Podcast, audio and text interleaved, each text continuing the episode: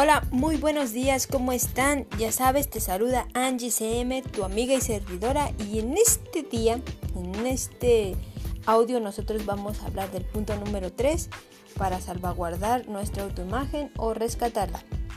Y el punto número 3 dice que no observemos en nosotros solo lo malo. Todos y todas tendemos a fijarnos más en lo negativo y malo de alguna persona, incluso de nosotros mismos. Un ejemplo muy claro es cuando están haciendo un ejercicio y te hacen una evaluación, autoevaluación, y te dicen, a ver, dime una virtud.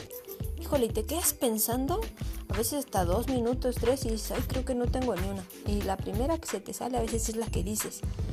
Pero cuando te dicen, pongan ahora sí lo, lo malo, algún defecto, híjole, te agarras escribiendo. Entonces, ahí está muy claro de que casi todos nos concentramos más en lo malo, de nosotros mismos y de otras personas también. No estemos al pendiente de nuestras fallas, porque si estamos al pendiente de nuestras fallas nunca vamos a valorar bien nuestras, nuestras virtudes, nuestras habilidades, nuestros dones, nuestros dones divinos, si tú crees en eso. Entonces, no, no observes solo lo malo, observa también lo bueno. No te pongas en la mira de la lupa porque arderás. Cuando yo era chiquita, mis hermanos, mis primos me enseñaron que si tú pones una, la lupa en el sol directamente, agarra visión o se enfoca en un puntito. Si lo pones sobre papel, eso va a arder, segurito. O lo va a ir quemando. Y si lo pones sobre tu piel, ay, híjole, te va a arder y no lo vas a aguantar, ¿sale? Entonces no te pongas sobre la mira de la lupa porque te va a doler y vas a arder. Si solo te concentras en tus errores, no verás tus logros. Lo que decía todos, todos, todos tenemos muchos, muchos dones que a veces por miedo o por observar solo lo malo, ni siquiera nos damos cuenta que tenemos eso, esos dones, esos talentos, o los escondemos por miedo a que, o que nos juzguen. Entonces, no solo veas lo malo, hay muchas en ti. Si solo ves lo que te falta o cuando haces algo, si solo estás al pendiente de los errores, de lo que te sale mal, mal, mal, no vas a alcanzar a disfrutar de los momentos. Y pues yo, yo soy una firme creyente de que esta vida tenemos que ser felices, tenemos que, disfrutar los momentos que vivimos. Este, es lo que yo siempre le digo a mis amigas. No, no, no te enojes, no, no no hagas berrinches porque muchas veces estamos enfocándonos nada más en lo que nos sale mal. Híjole, y nosotros mismos somos nuestros peores castigadores. apenas nos sale algo tantito mal y ya estás crucificándote. Entonces, no veas ni estés nada más enfocándote en tus errores. Eh, un escritor muy famoso dice, si de noche lloras por haber perdido el sol, las lágrimas te impedirán ver las estrellas.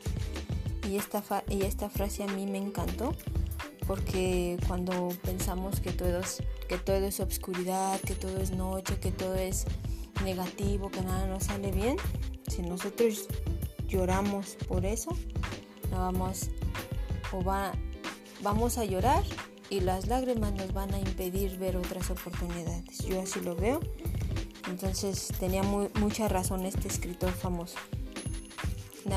nuestro corazón, nuestro corazón capta mejor la información que a veces nuestra razón. Eso lo dijo Walter Rizzo en su libro Enamórate de ti, te lo recomiendo mucho. A mí me ayuda mucho también. Eh, no estés al pendiente de tus fallas, intenta acomodar tu atención a las conductas adecuadas o las conductas adecuadas las que te son las que te son productivas aunque no, aunque no sean perfectas. Redirige tu atención a tus dones y talentos, a tus habilidades.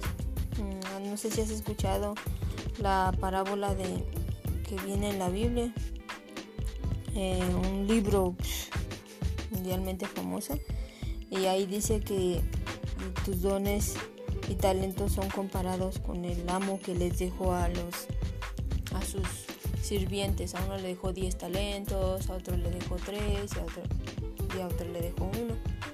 Entonces les dijo que los pusieran a trabajar para que saber qué hacían con ellos. Después de un tiempo el amo regresó y les pidió cuentas de qué es lo que habían hecho con sus talentos. En la parábola así dice, talentos. Entonces los talentos que ellos pudieron duplicar, el que le dio 10 lo duplicó a, otros 10, al que le dio 3 también lo duplicó y al que le dio un talento, pues lo escondió y lo enterró. Y entonces el, amo le dijo que por qué lo había escondido.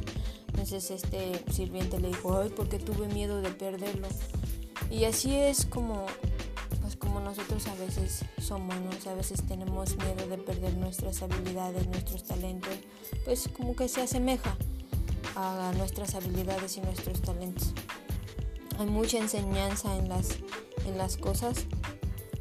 Hay mucha enseñanza en esto y no tengamos miedo, no tengamos miedo, arriesguémonos, porque cuando uno, uno se arriesga y gana, hay muchas, muchas cosas que se apalancan en tu mente, hay muchas cosas que ganan dentro de ti, como el tener más confianza, el saber que tú puedes lograr cualquier cosa. Entonces, siempre observa lo, lo bueno, los talentos, lo que tú puedes desarrollar, hasta dónde tú puedes llegar.